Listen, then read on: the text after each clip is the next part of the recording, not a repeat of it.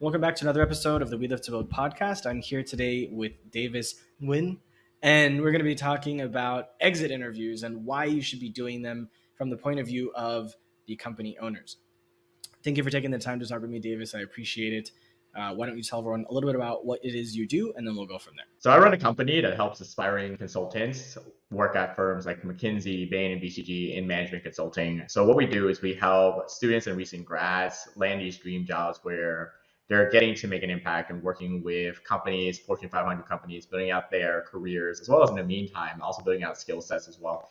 And this whole company started back in 2017 when it was a side business for me. I was working in education and decided to build a company up on the weekends when I was trying to pay off a medical debt. And it eventually became my full time. Today, I have a full team, and we've helped over at this point close to 700 people get their dream jobs in management consulting. And why is it that you chose to do this business specifically? What makes you passionate about it? The really the, the story takes back a few years. So I know you've lived in Vietnam. So my family came from Vietnam before I was born, and so they were political refugees from the Vietnam War. So my family, they actually grew up in South Vietnam. They were farmers, and when they escaped, they made it to the United States. And my family, no one had finished even high school at that point. So my mom, for example, was was hit by a disease, so she didn't even get a chance to finish third grade. And so when they moved to the United States, when you're a political refugee, you don't exactly get to pick where you live. So it's not like we want to live in Orange County in California. It's more like, well, which place is going to accept refugees? And uh, we were accepted in Southside Atlanta.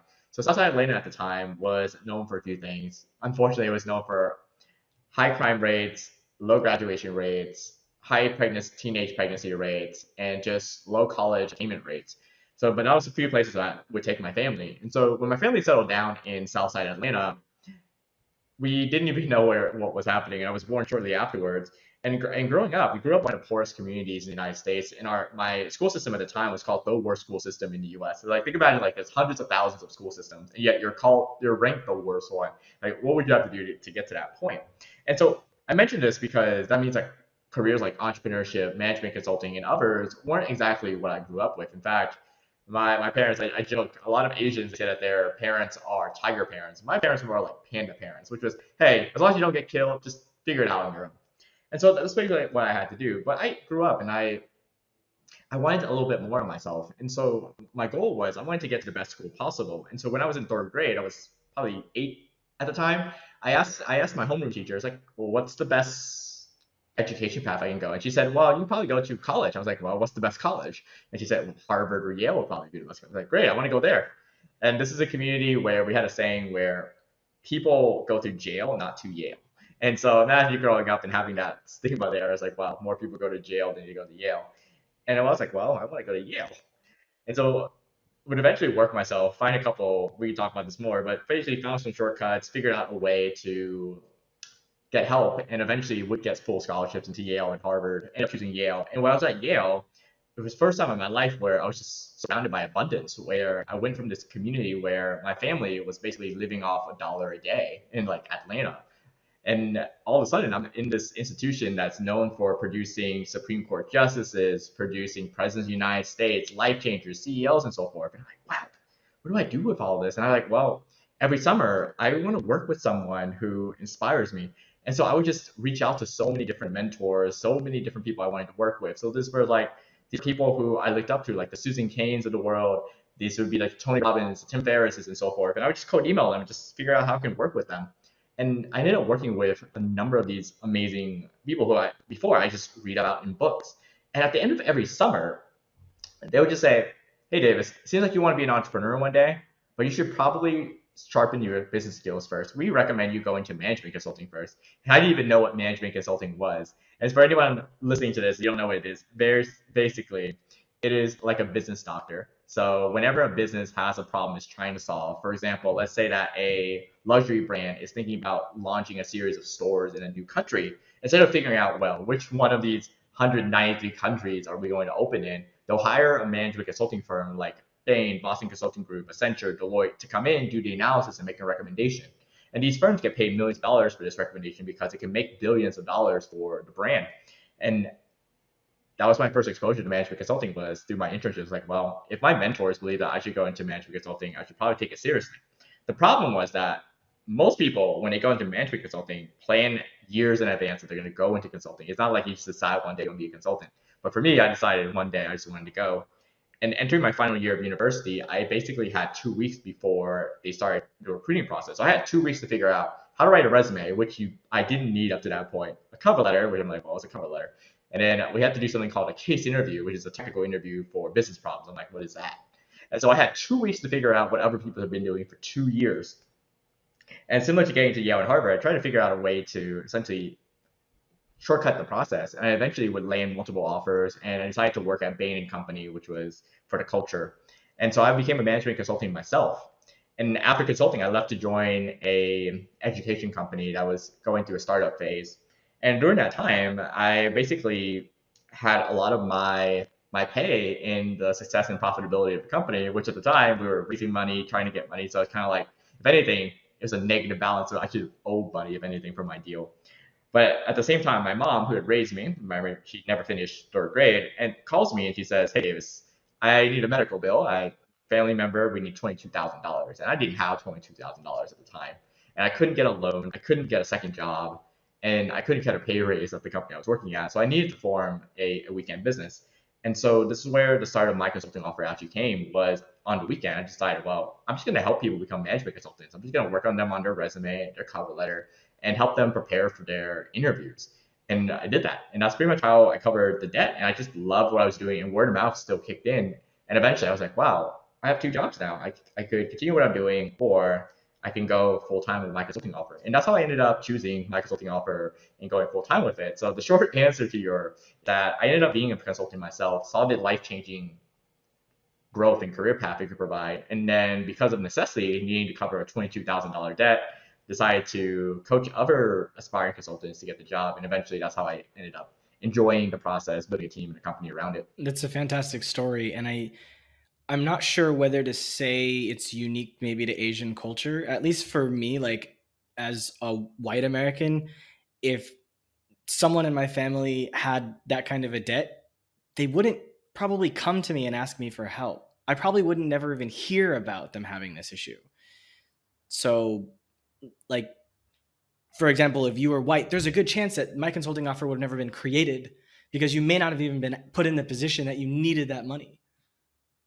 So I think that's a really interesting thing because I, I saw in, in Asian culture, oftentimes family members, like my girlfriends would be, or my ex-wife would be asked for money to cover things for other family members where like I never experienced that personally or saw people experience that in America. Oh, that's a that's an interesting observation. Well, obviously, I only have one life to live and one family, so I only have for one lens. I guess for me, growing up, yeah, just took care of each other. So when it came time for me to be able to help my family out, it just became natural. No, of course. I mean, I think it was really cool what you did, and I I think having lived in Asia and, and Europe and and the U.S., I think uh, America has a lot of things it can learn from other cultures in terms of like actual community and helping each other. But let's get to the main topic here.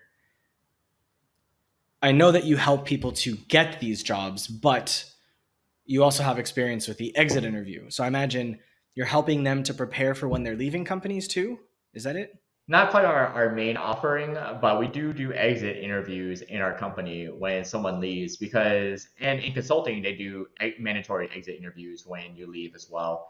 And I think it's one of the best practices that you can have for any entrepreneur, any company. It doesn't matter if you're literally a company up to one plus one other you plus one other person, or you're like 200,000 people. Just having an exit interview, I think is just best practice for being able to improve the culture and just being being and improve the quality of the people who are at the company. Okay, so what is an exit interview? So for anyone who has been lucky enough not to have an exit interview means that you've loved your jobs or the company's taking care not to have one. Uh, so as it sounds, the is right. It's an interview that happens on the exit. So what does an exit mean? It means that when you're leaving the company. So it means that you resigning from the company, you're leaving, and the company, as you sit down, it could be with your manager, it could be with someone from HR, the CEO, but someone sits down and they interview you, similar to how when you came in, they gave you a job interview on the way out. They interview to really find out what's the reason that you're leaving. And the magic of this is the first time I ever had a an exit interview or experience with it was through a friend of mine. And so the friend of mine, he was working at the time at McDonald's and he was making the time minimum wage for him was like five dollars and fifteen cents. And so he basically left to join Burger King, where he's going to make five dollars and eighty nine cents. And on his exit interview from McDonald's, like, why are you leaving? I was like, well, I'm getting paid more from Burger King. It's as short as that. So it basically explains why people are leaving. So he, I would say, was a pretty awesome fry cook. And of course, if they could keep him, they could keep him. And I, I adapted that that same thing where when we were at when I was at Bain, I was doing management consulting. When people would leave, they would want to do an exit interview for three reasons. One is that if you were a superb performer, they would want to know what made you leave. Because if you're someone who could have gone on to have an amazing career, could contribute to the company, create value, they want to know how can they learn from what triggered you to leave so that if you do if they do have encounter other similar employees in the future who are like you, they can prevent them from leaving. Second is it's a good way for them if it is a if you're leaving on good terms to build that bridge so that if you do come back, then you have that process and they can keep you and hopefully retain you longer. Or third, if you're a bad employee who is voluntarily leaving, they can learn, great, how do I prevent similar hires like this person? So like very three three ways you can can benefit from an exit interview or conducting it right is one, you get to keep your superstars for the future. Two, you have a way of bringing back a superstar who's temporarily leaving now. And three, you get to learn how to prevent bad hires in the future. So, and regardless of what it is, it's like a 30 minute to an hour conversation where, or in my friend's case, probably lasted two minutes. Is it's a chance for the company to be able to learn how to grow their hiring and retention process. So, what kinds of questions should people ask? And is there a kind of order to how you ask those questions in order to not create a bias from the person that you're asking these questions for so you get honesty from them. So the way that i always think about the exit interview is you should start with the strategy. What is the goal that you're trying to learn? For example if you want to test hmm are people leaving because they don't feel like they're growing within the company? Then your questions are going to be more skewed towards the professional development but if you believe that people are leaving uh, because of a manager or a person in the company, you would skew towards that or money towards money. And so I would take a step back and actually think about what's your objective for this exit interview. And if it's testing a lot of different things, you want to be able to finish off the questioning for one trend to another. So for example, one of the common questions that get asked is when people are leaving, you kind of want to know how soon do they think about leaving? Was it like last week? Or have they been thinking about this for over a year, but they haven't found the opportunity? So one of the questions I found, and people have been honest about this, is when did you start considering leaving? And from there, when they tell you about the time, you can start following up by asking, well, what what kept you here? And what keeps them there, you might say, well, they didn't find, they find enough opportunity, which means that, okay, so there might be other people in the company that are currently looking for opportunities, but they haven't found the exit plan that they want yet. And it gives you an opportunity to be able to take everything you learned from the exit interview from this person and apply it back to the company. And but once you learn why they're leave, where why they leave, why they're leaving, you dig a little bit deeper to say, is that the only? Like for example, if someone says, "Oh, I'm leaving because of I feel like I am not growing within the company," and I was like, "Great. Besides growth, is there anything else?" Because sometimes people they do the exit interview, they just get great growth, end it. But if you dig a little deeper, sometimes it becomes other other items. Like for example, if it's the fact that they feel like they're not growing, but they also don't enjoy the team that they're working at, that gives you like, huh, there's something else going on here besides growth. Is it the manager who's not developing this person and they're not giving this person the autonomy that they want, or is this person just building a toxic culture? And it's you, whoever, especially if you're a CEO and growing a team, to go in and actually be able to examine that and to be able to figure out what exactly is happening here. Because this one piece of evidence of one person leaving could prevent tons of other people from leaving you were talking about being able to understand the objectives of the exit interview and the motivations of the person being interviewed.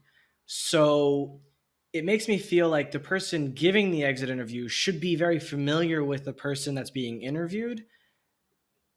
Who should be the one actually running an exit interview?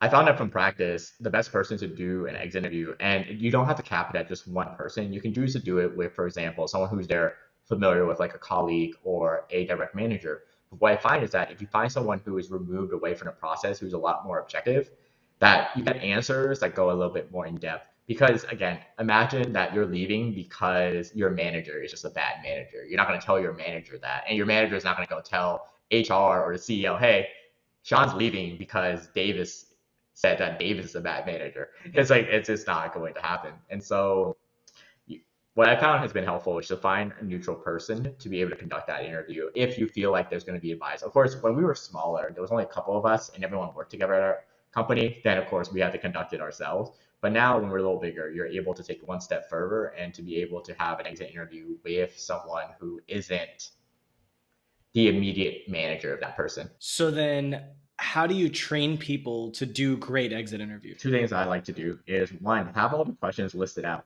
already, all the questions. That way you're not going in there and winging it. That's the first thing. And two, whoever the designated person to do the exit interview should do practices themselves. So if you're a founder, for example, an entrepreneur who just has one person who's doing it, you might be the mock person who does it with the person you assign. So if I hire someone tomorrow and I wanted him or her to do the exit interview, then I would just sit down with them and just do a mock session where they go through the question. But I, I do believe that having a structured exit interview is better than winging it. So I never have an exit interview without all the questions already listed out. And of course, when you go in there, you might discover everything if you dig a little bit deeper, but you shouldn't go in there with a blank sheet of paper with no with no direction of where you're going. You had originally said that it's kind of like intuition to really go in there and start asking questions and then feel them out and then it's kind of like what we're doing right now where kind of know what i want to say but i'm also waiting for you to say something that i can then go deeper on right so so you're like have questions prepared but be ready to basically ignore them in case someone says something that's like full you know like hit off to the right side of the field and you're like oh crap i need to go over here sure so i wouldn't say ignore it completely but go in leave the questions that you want but if there is a string that needs to be pulled feel free to pull that string and encourage the person. Sometimes, at least today, our, our company is pretty small, so we've had few people leave. But when they do leave, sometimes we do run over the allocated time for the exit interview, and sometimes people will come back for a part two. And we're able to fulfill it through and just be able to refine the process. So I've, I've never been afraid of having the person who's doing the exit interview to essentially pull on a string, knowing that, hey, we're to get back and hit all the other points too, because we want to be able to validate all the hypotheses that we had going into the call. So when you're doing an interview, should it be recorded? So for us, it's really up to the person, but most exit interviews I found have not been recorded just because it makes the other person feel a lot more comfortable not having recorded. But again, it and our history, our our team has preferred not to, but we take notes of it, but we haven't like video recorded the calls. The hypothesis there is that people are just going to be a lot more honest when they don't see a recording blinking button next to them. Earlier, you were talking about uh, like trying to uncover how soon after someone was hired they had started thinking about leaving and how long they waited until they actually left. There's platforms like Statista that do these kinds of research. Um, do you know of any statistics about this? Like what the average length of time between getting hired and wanting to quit and then actually doing it is, or uh, statistics around what keeps people in a company? These kinds of things? So these statistics exist, and the thing that I would think about is look at it less as an average, and look at it more from a position. So, for example, what we notice that if you're in sales, for example, you're more likely to leave if there's another opportunity that you can generate a lot more commissions versus other roles. So, what I would do is for anyone who's trying to look for statistics is to think about what role you're looking for and then go do the research for that particular role. And so, for example, if you're thinking about, well, I have a content team, how long do writers typically stay? There are statistics on that as well. And so instead of looking at averages, which I found has not been helpful, look at your particular roles. So if it's operations, it's operations. If it's finance, finance. If it's HR, it's HR. If it's the product, it's a product, and so forth. Yeah, that would make sense that the uh, statistics would be broken up by that. I was just thinking about content. Like, I feel like content writers would probably not leave as long as there's a stable salary I imagine, as long as they're writing content that they enjoy writing. I don't know. Maybe you know more about that. Yeah. So for content, we, we find that there, there's been three uh, three types of transitions with our content team. So we go through writers as well. It's one is some writers are super content as long as they have a consistent stream of content that's coming out. Obviously, they can expect to pay, so they'll stay super content. Second is that some writers do want to advance in their career. And so what they'll do is they will want an editor position, but if you only have one editor, you can't have multiple. And so they'll seek another editor. So we, for example, lost one of our incredible writers because she was given a editor position at a number a, a content company and I was like, oh, that sounds like a great opportunity. This is where you want to be. So I was like, we're not gonna keep you here, holding up you from your career path. And the third is that some writers, and this happens a lot with some of the big media companies, is that they get assigned constantly a beat or a, a content vertical and there's only so much they want to write there before they want to move on. So, for example, if you've always been writing about celebrity news, and all of a sudden you're like, all right, I'm tired of celebrity news. I'm gonna write about tech and off the gears, well, they'll be able to ship. And if the company doesn't offer anything besides for celebrity news, there's no reason to stay. So even when content writing, you fall into those three buckets. So again, it's people who are super content as long as you have consistent work. Second, people who want to advance to other careers, usually an editor or three, people who want to switch to a different topic matter. All right. Now let's talk about the flip side. You said that there's some reasons that keep people there. We don't have to use the content uh, type employee as an example. Uh, how about a, a, a, a, developer, something like that, right? I'm running a, a tech company.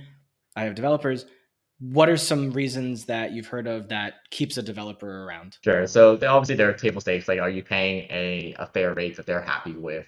But beyond a certain point, money is not the only motivator. I've seen so many developers, especially living in San Francisco, of of people who are leaving for other companies. So what I found is, at least from developers in particular, or people in general, is the top, the quality of work. So when, when I think about the types of people who occupy roles, again, there's three types of people I find happens to define the work. And this develops on developers, whatever as well. There are people who would love to be able to do one thing and just stick to that one thing. So individual contributors, they just want to do the one thing. But when the scope of the work changes, then they might want to change the work as well.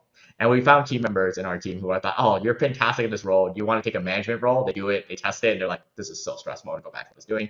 That's totally fine. So that's one. Second is sometimes people just want an advancement. So if you're able to give them an advancement, so for example, as a developer, instead of just building your own, call it your own stack, you're able to build the architecture. That's like the next step up. And that's like a thing that people want to be able to advance in their career. So some people want to stick it. other people want to advance. And third, people want to build a wide skill set. So perhaps they don't want to be a developer forever. They want to be able to be a CEO or a CTO of the company. They want a wide exposure to it, not necessarily being a manager, but a wider set. And so being able to give them a variety of projects, assuming that it makes sense for the company, keeps them motivated. And so besides money, what I found has been helpful is like the teammates that people work with, the manager that they work with, as well as the type of work they do. Because if you have a bad manager, bad teammates, and you don't enjoy the work, then you're pretty much miserable. Now, you also mentioned that oftentimes there's a secondary reason. Do you have any kind of clarity on what that secondary reason is and if they are normally willing to share what it is without you asking for it? Yeah, so the secondary reason will vary from person to person. It does take a little digging into during the exit interviews to be able to figure out and to be able to piece it together. But one thing what I found helpful is that when this with the candidate when the ex-employee leaves for the next opportunity and figuring out where they land and contrasting the difference between your role and what they're currently doing now, you can kind of piece the bigger pieces. For example, if they're doing the same thing but a company that's paying more, then it's kind of a little obvious. But if you realize they're taking a pay cut, then you're like, well, it's definitely not money. It's something else there that they're doing that they're not getting from you. And it, it does take a little bit of digging, but I found that if you build a culture, so again, it all starts with the culture here, is that one of two outcomes will happen, which is one, if your culture is very strong, then the person will want to grow the culture because they feel like they were part of the team before they left and they're going to give you the honest truth. But if you have a bad culture, then you have to take the information, whatever information you can get, assuming that there's some truth to it, reinforce the culture. And so that later on, when you have these exit interviews in the future, you actually get the honest answer versus a muddled truth. What are some things you can do, or what are some things you, you have heard of, or what are some things you have done that has improved the culture that you realize later actually kept people around where maybe they, before they would have left if you hadn't implement, implemented those things or heard of those things being implemented. Sometimes we found that we promoted people too early. They thought they would want the role and then they're miserable with the role but they don't want to take a step back in their role because it seems like a demotion. And so one of the things that we do at our company now that we learn from that is we do what are called trial periods. So before someone actually assumes the role takes it on full time we let them assume the role. I was like, well, look, we're not going to make a formal announcement. Why don't you try it for a few months? We'll check in. And it does two things. One, it makes sure that you, as the person promoting them, feel like they have the qualities, all the boxes checked in. But also, second, for them, they can say, well, I'm actually thriving this role. I enjoy this role. I want to keep this. We had an issue at one point where we were trying to let our lead developer slash architect really be a C- CTO because mo- most of the time he had just been doing those other things, even though he had the role, the, the title. And that meant one of the developers had to step up into the lead role. And of course, they all said they wanted the role, but it was very obvious to me and to my CTO that there was only one person that should have that role. And there was a little bit of unhappiness among the team because that other person got chosen, not because he, not because they didn't know he was the best one, but because they were like, oh, but I want this role. And then later on, when that person was offered a better opportunity that we couldn't match, we then had those other few people still remaining and they all still wanted the role but then when we assessed them and they, we talked about it, they're actually like, well, you know, the idea of having that role is great, but actually, like, no, I'm just happy being a coder. It's like, well, why were you like so fussy about this crap for the last year and a half if you didn't actually want the thing, the thing, you know? It is the hard part, right, of a business is that people are so still different, and it's all it's like an evolving process in terms of it too, and that's yeah, part part of why I find that the exit interviews are super helpful is that it uncovers, it breaks your limiting beliefs, it establishes other frameworks for improving the culture, but also third, it just gives you a chance to be able to actually validate a lot of the thinking, and as long as you're open to it, and it takes a really open mind to be able to to do this. And uh, I funny enough, I in previous relationships, I also did what was called an exit date, which is the equivalent of this, but for like for personal life. And you can imagine that's really fun too. what is that like? I'd like to know exactly what it is that makes you want to break up with me. So what I would do is that previously, when my relationships, the ones that lasted a while, and so let's say my cutoff, let's say it's a year plus, and what I would do is let some time break because if I'm the one broken up with, then I'll, I'll need some processing time. But after the processing time, I'll sit down and just reach out and say, hey, love to have an exit date. Basically, we'll go to a restaurant or we just do it at a coffee shop, whatever, your choice where. And I just want to ask a couple questions now that we're removed from the situation. And uh, I just go through and I was like, well, when did you think about breaking up with me? Why did it take you so long to pull the trigger? What would you have changed? What was it? It's like almost like the same as business side, but a personal side, except then but then you can't have someone else do it. At least I haven't found anyone else to do a third party of it. So I just have to do it. But I have to hold my tongue and like and this is why I learned your question earlier, Sean, was why not just do it with the person who's most familiar? Well, you're going to want to react. For example, one of my exes said, "Oh, Davis, here one of the things I would have changed was you get really competitive at board games. It's still not fun to play with you." And I was, and I was like, "Okay, but that's the point of board game." But I think to hold back. I was like, "Well, the point is to take feedback." And so you, you listen and you go through, and you approach it with humility and just take notes, similar to what I do. I just take notes and ask questions, and I proceed. Yeah, I think doing the podcast helped me to talk less and listen more, which is funny because that was something my ex-wife complained about. She she felt like I wanted to she, she felt like I was appearing to listen while planning what I wanted to say next. so basically I wasn't I wasn't actually paying attention. I was appearing like I was paying attention, but then and I was like that's not true. But you're right. I it's it's not easy sometimes to not just like absolutely say what you want to say and not hold your tongue long enough to let the other person get out what they want to say. It has been one of the most enriching experiences, uh, both sides professionally and personally. I think an exit date is really interesting. I, I've said for a long time that business and dating are very, very similar to one another. It, it is. It's there. There's a lot of similarities there in terms of in terms of if if it wouldn't work in business, it's not going to work in your personal life. If it's not going to work in your personal life, it's not going to work in business. So, what's something that we didn't touch upon that you think is missing from this conversation? If the topic we're talking about is just improving your culture and having these exit interviews, is the same thing you can is ideally you don't even have exit interviews, as in you keep people keep people who are amazing and you're able to hire amazing people. And so for me, it's like an exit interview is just a feedback loop to be able to help you out when you're when someone's leaving. But how can you have fixed it in the middle when that person is there if there's someone you wanted to stay for a long time? Or better yet, in the hiring process, how could you hire people who were higher quality? Like I mentioned, if people are leaving that you wanted them to leave your company, that's probably a flag for you to figure out where did I go wrong in the hiring process. So again, it goes both ways, which is if it's a superstar leaving, then you can figure out what could make them stay. But if it's someone who you wanted to leave, well, how could you have rooted them out in the hiring process to begin with? So it goes both ends of it. If you aren't doing exit interviews now, how do you start to implement them into the culture so that it's something that is done automatically in the future? I would, I would do two things. One is the, the next person who leaves or says that they're leaving, start simply. Just ask, you know, ask three simple questions to start with. If you don't want to plan, it's like, when did you start about leaving? What's motivating you to leave? And what would convince you to stay? Those three questions will help you get started with just a basic framework of a conversation with someone who's leaving. And just as that's that simple, asking those three questions. And being, of course, as Sean was we mentioned, just being able to listen and just hold back what you want to say. One of the things that I do that you didn't touch upon was I try to tell them how I feel about them the way they were working. So, for example, like when I had the lead developer find a better job with an Australian company, I was like, look, you know, I, I understand, you know, your situation and that you want to have this better opportunity that we can't afford to match.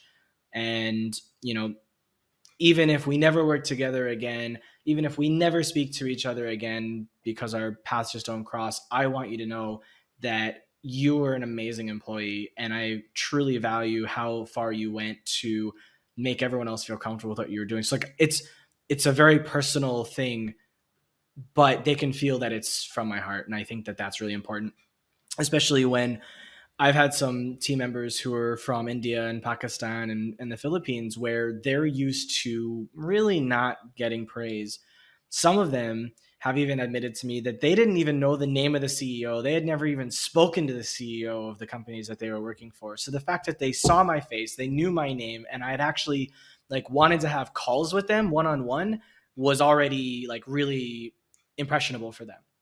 And um, so I think going further and showing them that I know about their work and what they've done and what people think of them is also even more. So that may not be enough to keep them, but at least at a human level, you know that you're doing something that's right and leaving them in a place where they feel really good about themselves, even if they're not going to continue working with with you. Recognition, just feeling like they're appreciated, as well as just getting a call one on one as a CEO, no matter where the business is. Obviously, if you have tens of thousands of people, less elbow. But if you have like a few dozen people, very possible for you to literally just get on a one on one with them some periodically. I do the same thing with our team. Our team isn't a massive to the point where I can't go do one on ones and I enjoy it, to getting to know the team members because again, the exit interview should be like the last thing that you're thinking about. You should be able to retain good talent as they're at the company and figuring out and having these pulse checks and these meetings. There's 13 people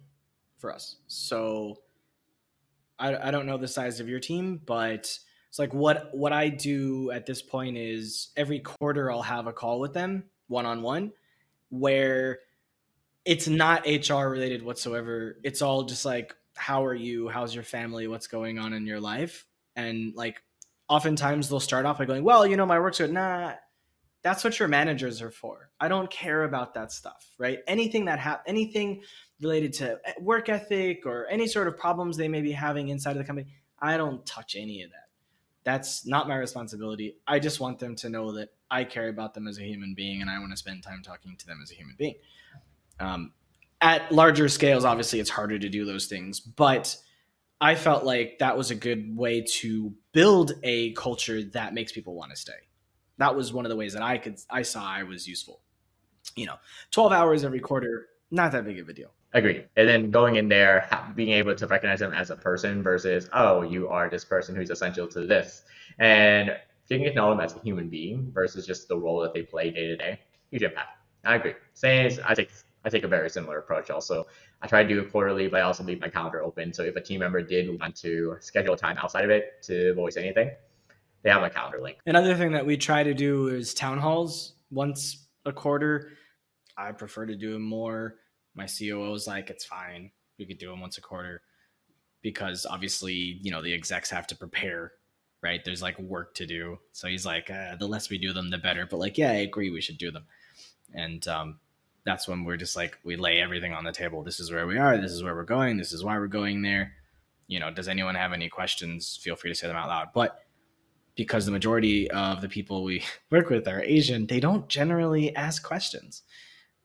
They're just like, okay, if if there's going to be a question, it's going to be on like a DM, right?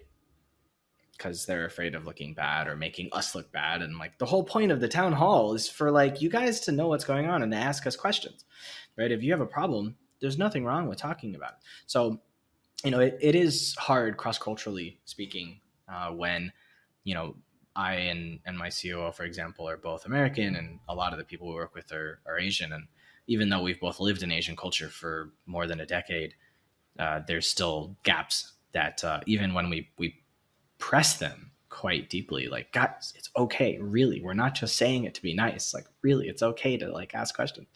Still, they're like the the cultural the the society they are from has ingrained in them so much more deeply than what we can attempt to do that like we just can't beat that out. I'm just glad that the people we hire don't call us sirs. Because I've I've worked with some people like they just immediately want to call you sir and you're like no that I'm sorry that my name is Sean. Like not acceptable. I will not accept sir. So at least at least we get them past that part. Some people are, love an open forum and they are okay with voicing it. And other people I make it clear that hey if you want to talk about this privately on one-on-ones DM me Slack me you can WhatsApp me then we can as well as long as you provide two channels to for people to communicate either through group or privately. As long as they have a channel to voice it, I find that that, that is the route to improving that communication line. How do you see companies preparing for this recession, or are, is are, are they already in it? How's that? How does that affect com- companies and exit interviews and all that? Some companies are starting with the hiring, especially in the tech sector. Some companies are laying off because tech had a boom and so forth. You watch in the news every day, depending on the sector and so forth. Every industry will handle it differently. And again, for me, it's kind of like you take the average, but for me, what's more interesting is to segment those averages out to the parts that make up the average. And every sector and every company will handle it differently in terms of where you go. For example, there will be voluntary people who want to transition where the exit interview makes sense. And then there will be mass layoffs of teams where obviously they're gonna they didn't want to leave, but of course asking the question, so why are you leaving? Well, you just laid me off there. So that's gonna be a little bit harder. So I would still use the exit interviews for the voluntary leaving versus the ones that are you're forcing out because that's uh, that's a different reason for why they're leaving. When you're doing a mass layoff, should you still be doing an exit interview? And if you do, shouldn't it be more like a career planning type of a thing, kind of like to help them and like kind of like a psycho- psychological therapy session? Like I feel like it should be different. The point of exit interview is like if people are leaving voluntarily and you want to learn why they're leaving, especially if you didn't want them to leave, that's where that force comes in. But for people who you're laying off, I I like to personally, and I've seen this done really well, is you basically have career coaching, career transition says, hey, you're fantastic. I'm gonna make some referrals for you to make sure that you land on your feet on the next opportunity. Is there anything else that you'd like to add to all of this? You'll learn as you go, and like the battle scars. This is probably one of the hardest ones, right? For other parts, like for example, marketing, there are KPIs you can look at. You can look at the cost per lead. You can look for the cost per acquisition. For operations, you look at the cost of execution. Customer, the response time. But like the HR piece, and one of these is like one of those hard parts where, for me, it, it took time. It took great people coming in, great people leaving the company to be able to to learn all these processes, and it's it's part of probably one of the hardest things about being an entrepreneur. It's kind of like the moment where you have someone who's fantastic and they leave the company and you just learn from that experience. It is one of those things where you know you're a true entrepreneur when that happens. You're like, huh, one, great, you made a fantastic hire, you nurtured the talent. Darn it, they're leaving. You got to figure out. But the most you can do is have process in place so that the next great hire you're able to keep them longer. Because it's like I would love for my team, every single people who are who are amazing to stay with me for life, but I'm also realistic that that might not happen and like unlikely to happen. So therefore, what's the best case and move forward for, as a team? Yeah, I seem to have discovered that the average person continues to work with me for a year and a half or so two years max, except for my COO and CTO have been around for for a lot much longer. But um, and I when I look back on my own time as working for other people, I also generally only really stayed around for a year to a year and a half, maybe two max with a specific company before I felt like there was more I could do and I wanted to challenge myself elsewhere. So, um, especially in tech, uh, although when I was working for other people, I wasn't in tech, but um, yeah, I, I look at it as my responsibility is to give them as much opportunity to grow so that when they leave me hopefully there's someone else already there ready to go and, and you can do the same thing with them so I, I see companies as like career factories you're there to like give people opportunities and and assume that they're never going to stay but that's okay because you're doing something good for them and they did something good for you in the process hopefully. No, exactly. It's, it's, one, it's one of the onboarding questions that we always ask people too when they onboard is, what's your dream career after my consulting offer? And of course, we want to help them get there, right? What are the skills that they want to be able to build? Because it's it's as as as someone as the company that hires team members, it's pretty much your responsibility to well, they have responsibility to do their job and things like that, but you also want to grow them and be the best version of them as possible because otherwise, if you don't invest in making sure that they're ready for the next role, whatever it is, then you're basically not getting the best version of them when they are with you. And so we are realistic with that too. Is like when they do leave, I want them to leave with more skills than when they came in. So how can people follow up with you? Yeah, you can just find me on LinkedIn or just email me at davis at myconsultingoffer.org. All right, great. Thank you, Davis. I appreciate your time and your energy. Don't forget that entrepreneurship is a marathon, not a sprint. So take care of yourself and your team every day. And don't forget to do exit interviews because if you don't, then it'll be hard to learn how you can improve your business so that people will want to stay with you longer. Thank you, Davis.